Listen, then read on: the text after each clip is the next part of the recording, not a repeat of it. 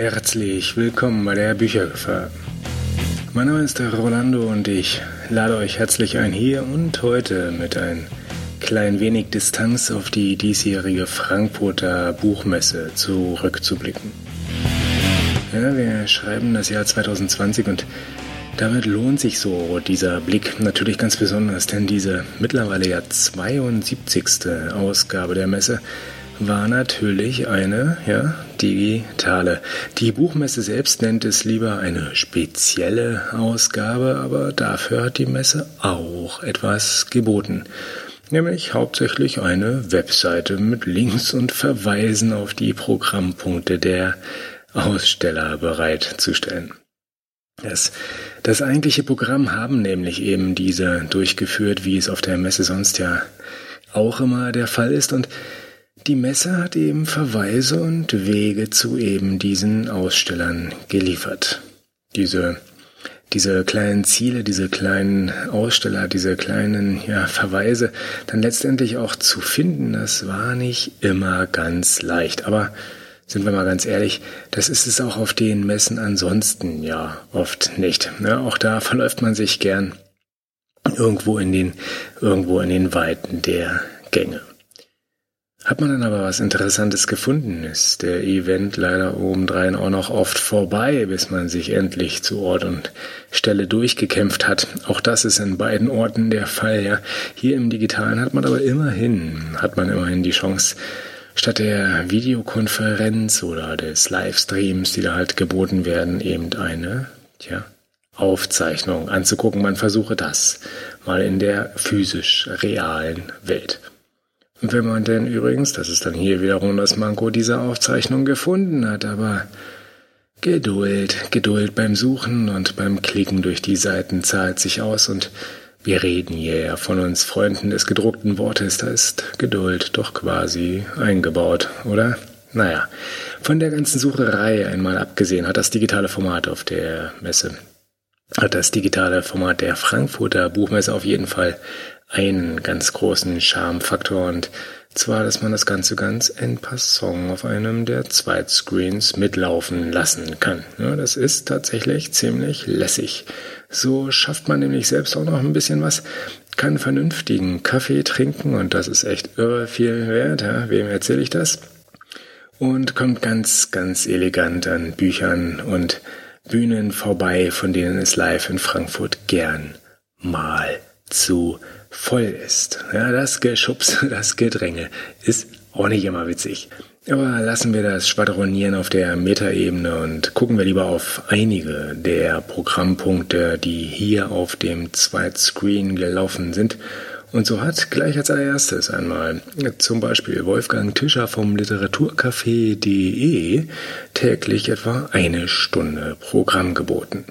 Ja, da waren dann auch alle, da ja, ich sage jetzt mal leider, ja, aber da waren dann auch eher etwas müßige Punkte mit dabei, wie so ein WordPress-Intro oder Tipps und Tricks zum Podcasting und man hat so ein bisschen das Gefühl, es gibt Themen, die sterben echt nie aus, die kann man eigentlich in gleicher Form und Konserve immer wieder aufs Neue bringen. Hier an der Stelle bietet sich ja jetzt übrigens die Gelegenheit, ja, also sowohl das WordPress-Intro als auch die Runde zum Podcasting sind jetzt im Kasten. Die kann man abrufen, die sind da, die können wir gerne jedes Jahr aufs Neue rausholen. Ich, da tut sie doch eh nichts. Aber also es gab auch beim literaturcafé.de auf der Frankfurter Buchmesse den Versuch, KI-basierte Methoden, also Methoden der künstlichen Intelligenz, zur Inspiration für kreatives Schreiben zu benutzen. Ja, seine These, die These von Wolfgang Tischer ist, dass hier in wenigen Jahren doch zumindest die einfachen Romane, die Heftromane von Maschinen geschrieben werden und wir das dann auch gar nicht merken. Und das lädt doch wahrlich ein, selbst mal damit ein wenig zu spielen.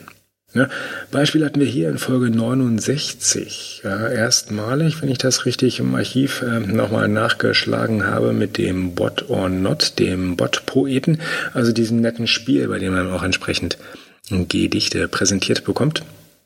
Und dann einfach, also zwei Gedichte und dann einfach mal sich entscheiden kann, ist der jetzt ist dieses jetzt, dieses Exemplar, von Hand geschrieben oder vom Bot-Poeten automatisch generiert. Großartiges Spiel. Ich verweise nochmal auf die Shownotes der Folge 69, die ich übrigens auch heute hier natürlich äh, wieder verlinken werde, in den Shownotes zu finden unter büchergefahr.de Schrägstrich 90. Wolfgang spielt bei seiner Session, also Wolfgang Tischer spielt bei seiner Session auf der Frankfurter Buchmesse ganz praktisch und das nicht nur mit einem Lorem Ipsum Generator, äh, sondern mit einem ganz realen Stück Software herum. Und natürlich geht es insgesamt auch so ein bisschen um GPT-2, respektive momentan GPT 3 von OpenAI. Und die Frage ist, ja, das wir ja auch schon mehrfach erwähnt haben. Ich äh, verweise gerne wieder auf äh, Episode 69 und folgende. Aber die Frage hier an der Stelle ist jetzt, lässt sich damit, also mit den GPTs in dieser Welt, lässt sich damit etwas generieren, was einen inspirieren kann. Und mögliche Antworten und Beispiele gibt es in einem gut 40 Minuten langen Mitschnitt der Buchmesse-Session, die noch verfügbar ist und die man sich im Nachgang angucken kann. Nicht nur für die Freunde des dort gezeigten Fantasy-Spiels mit AI Dungeon gibt's den Link dazu natürlich in den Shownotes hier unter büchergefahr.de-90.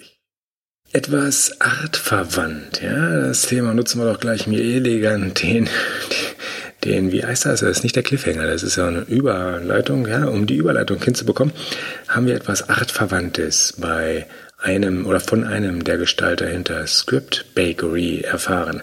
Äh, Script Bakery ist nichts anderes als einer der Anbieter für KI-gestützte Analysen von Manuskripten und das machen wie gute, treue Hörer, Hörer, Höris, Hörerinnen dieses Kanals selbstverständlich wissen, äh, das machen ganz natürlich andere auch. Ja, über Qualifiction haben wir beispielsweise schon mehrfach gesprochen und der Lektomat als Tool des Hauses hier äh, kommt äh, manchmal auch so seine kleinen bescheidenen Platz und Erwähnungen hier auf dem Kanal ganz natürlich.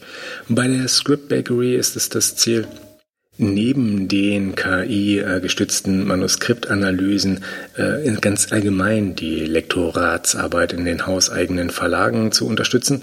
Und da ist eben die KI nur ein Teil des Gesamtpakets und ansonsten gibt es dann noch Manuskriptverwaltungen etc. Also irgendwie wenig Hippes, eher so das schlicht ordinär Nützliche. Und das zeigt aber auch eins sehr, sehr schön.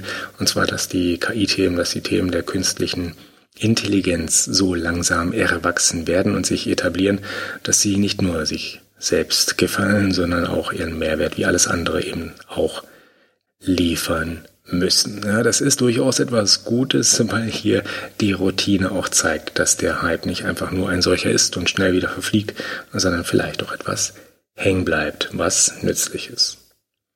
Auch ganz bodenständige Sachen gab's und gibt's aber in, auf der Buchmesse respektive den Nachleseplätzen zu eben dieser, zum Beispiel den Audio Listening Report, der Listen and Read heißt, von Bookwire zusammengestellt, recherchiert und präsentiert. Und er sagt nichts anderes, als dass wir alle generell immer mehr hören. Ja, das finde ich ziemlich super, weil das ja hier auch so ein kleiner Audiokanal ist. Aber nicht nur hier bei den Podcasts, sondern auch bei Hörbüchern und Hörspielen gilt das Ganze. Bookwire hat jetzt als Anbieter für derlei Kanäle mal eine Studie gemacht und ähm, in selbiger herausgefunden, dass wir auch E-Books, äh, aber vor allem eben Audiobooks und Podcasts immer mehr konsumieren. Und zwar immer hübsch komplementär und nicht in Konkurrenz zueinander. Es gibt ja auch den ein oder anderen obendrein noch Quernutzen, ja, also Podcast-Höris gucken dann auch nach Hörbüchern. Aber, und das ist ein bisschen traurig, ja, was die Studie leider so gar nicht sagt, ist, äh, wer hier jetzt verliert. Ja, woher nehmen wir die Zeit? Denn irgendwoher muss sie ja kommen. Irgendeiner muss Opfer bringen, wenn wir alle jetzt mehr lesen, mehr hören und noch mehr hören und neben dem Hören sogar noch mehr hören, dann bleibt die Frage so ein bisschen, was haben wir vorher in all dieser schönen Hörzeit gemacht? Die Vermutung liegt auf der Hand und sie heißt das liebe Fernsehen, aber das kann auch so ein filterblasengetrübter Irrtum sein, denn zumindest Einige der Bewegtbildkanäle ähm, erfreuen sich großer Beliebtheit und auch durchaus Aufmerksamkeit mit einigem an dem notwendigen entsprechenden damit korrelierendem Zeitbedarf. Hm. Naja. Interessant ist aber auch ein anderes Ergebnis der Studie, dass nämlich Höris vermehrt bereit sind, für Premium-Dienste zu zahlen. Hm. Kurioserweise für Einzelartikel aber eher weniger. Das heißt nichts anderes, als dass Streaming-Anbieter statt so à la carte Angebote zumindest äh, auf dem Radar von uns allen bleiben sollten. Ja, denn wenn die Höris entsprechend zu Kanälen wie, äh, was sind so die üblichen Verdächtigen, Spotify, Audible etc gerne gehen und sagen, da werfen Sie Ihre Euronen gerne mal in den Hut. Ähm, naja, für das ein oder andere spezifische Einzelangebot, Hörbuch, aber möglicherweise eher weniger gern, dann heißt das halt nichts anderes, als dass man das einfach mal zur Kenntnis nehmen sollte, respektieren sollte und dem vielleicht auch entsprechend den nötigen Respekt zollen sollte, ja, ohne, ohne, ohne erhobenen Zeigefinger an der Stelle. Und es ist ja irgendwie auch ein Stück weit verständlich, einfach mal zu sagen, nee, ich zahle halt gern dafür, dass ich mir hier so die Optionen offen halte, anstatt mich auf irgendetwas Konkretes, Einzelnes, Starres fest zu binden. Hm.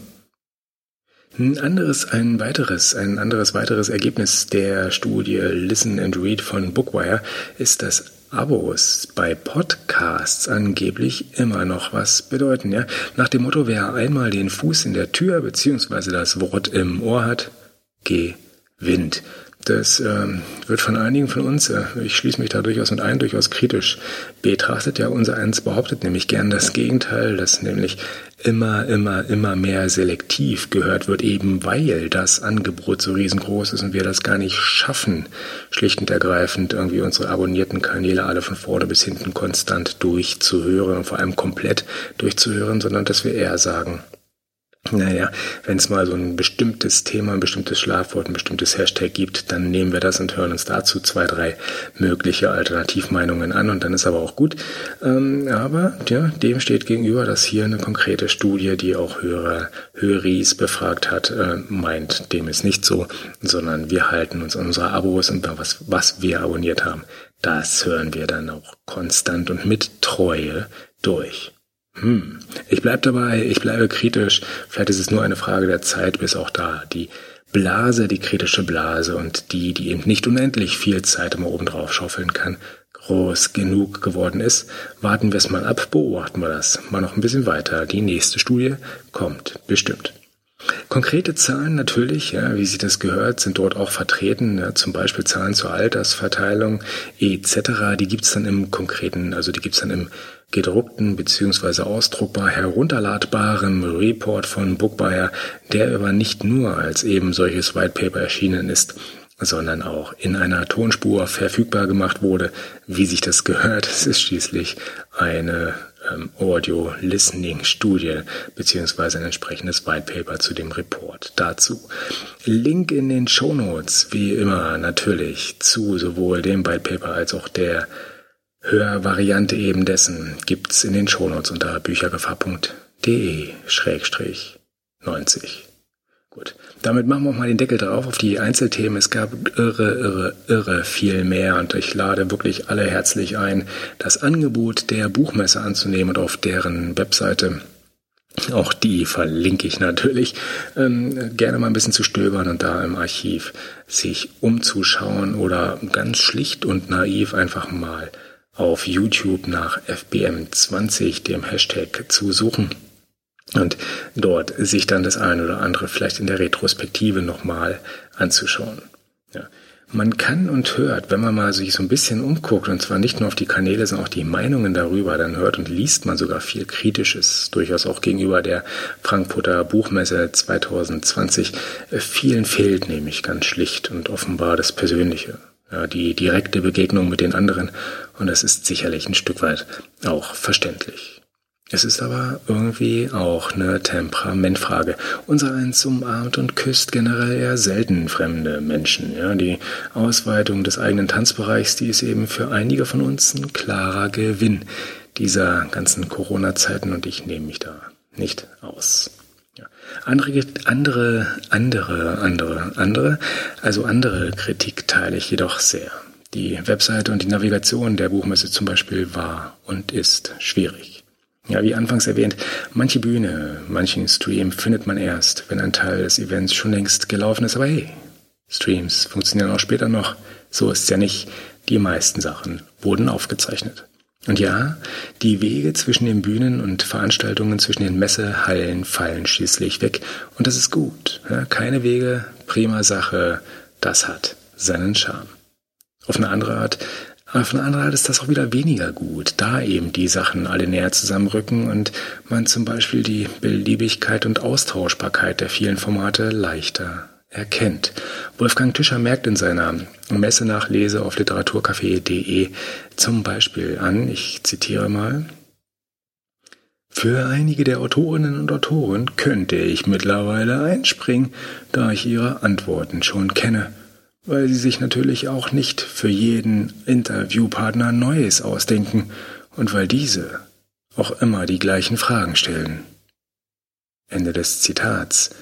Und ja, das ist ein Dilemma, aber eben keins, kein spezifisches zumindest der Buchmesse, sondern eher eins der Interviewformate. Und wir erinnern uns mal kurz, also für die, für die beiden unter uns, die entgegen meiner eigentlichen Aussage von eben hier doch irgendwie im Abo relativ konstant mithören, erinnern, erinnern wir uns gerne mal, dass vor einiger Zeit es hier auf dem Kanal auch ja, eher viele Gespräche und Interviews gegeben hat, bis ich eine gewisse Ermüdung feststellen durfte. Hm, tja, auch wiederholende und vor allem auch vorhersehbare Fragen auftauchten trotz Vorbereitung. Also ich habe mir durchaus Mühe gegeben und trotzdem schlich sich das ein wenig ein.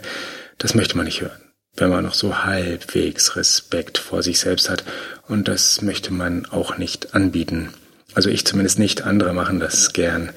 Geht doch dahin und hört's euch an. äh, durchaus auch Kanäle, die da ganz lohnenswerte Gäste und Gästinnen immer auffahren. Aber zurück zur Frankfurter Buchmesse. Der zwischendurch zum Beispiel schwer zu findende Livestream des, der Verleihung oder zur Verleihung des Deutschen Jugendliteraturpreises, der zeigte ganz hervorragend eins. Die Rezeption klappt prima. Nicht nur auf dem Zweitscreen, also quasi ganz en passant nebenbei, sondern wenn man sich zum Abend hin dann gern den eigenen Kindern und zum Beispiel auch dem gemeinsamen Abendessen widmen möchte und die Ausstrahlung zum Abend hin damit unterbrechen muss oder das äh, Konsumieren dieser Ausstrahlung eben selbst seinen eigenen Besuch dort unterbrechen muss, dann wartet tatsächlich die Aufzeichnung am Abend ganz in Ruhe auf ein. Ich finde das prima. Und ich habe auf dieser digitalen Frankfurter Buchmesse als einer von angeblich 200.000 Messebesuchern, wie die Buchmesse selbst in ihrer Retrospektive verkündet, durchaus neue Texte und bisher unbekannte Menschen kennengelernt. Ehrlicherweise vielleicht sogar mehr als auf den physischen Buchmessen, aber ich war auch dort nie, beziehungsweise selten, fast nie in den Hotels oder auf all diesen total angesagten, irre wichtigen Messepartys dabei. Und daran wird's wohl liegen, dass meiner introvertierten Seite die digitale Buchmesse respektabel gut in den Kram gepasst hat. Vielleicht ist es bei den Skeptikern ganz ähnlich wie bei der Sache mit den gedruckten Büchern. Ja, Johannes Franzen meint in einem kleinen Essay bei Zeit Online, ich zitiere noch einmal, das Medium Buch, zumal der Roman, hat einen weiten Weg zurückgelegt. Von einem Suchtmittel, vor dem man die Jugend warnen musste, hin zu etwas, das man der Jugend heute mit allen Tricks einzutrichtern versucht. Zitat Ende. Tja, ist diese physische Buchmesse mit ihren Weißwein geschwängerten Hotelabenden das Äquivalent zum gedruckten Buch? Hm. Gucken wir mal auf noch ein Zitat vom Johannes Franzen. Zitat In diesem Zustand der Verwirrung und Verunsicherung erscheint nun Gerhard Lauers Buch Lesen im digitalen Zeitalter wie ein Friedensangebot. Zitat Ende. Ja, das ist doch dann die digitale Buchmesse, oder? Friedensangebot. Klingt doch super. Nicht nur in Zeiten einer Pandemie, aber auch in diesen, auch jetzt. Digitale Buchmesse? Gerne wieder. Dieses Angebot aus dem Johannes Franzen Essay nehme ich doch gerne als Schlusswort. Schöner als ein Friedensangebot wird's wohl nicht. In diesem Sinne wünsche ich frohes Streams nachgucken, frohes Weißwein trinken und vor allem frohes Lesen. Sowohl von Büchern als auch von den diversen Texten, die in den Shownotes unter büchergefahr.de 90 verlinkt sind. Bis zum nächsten Mal auf diesem Kanal, bis zur Folge 91 der Büchergefahr. Adios.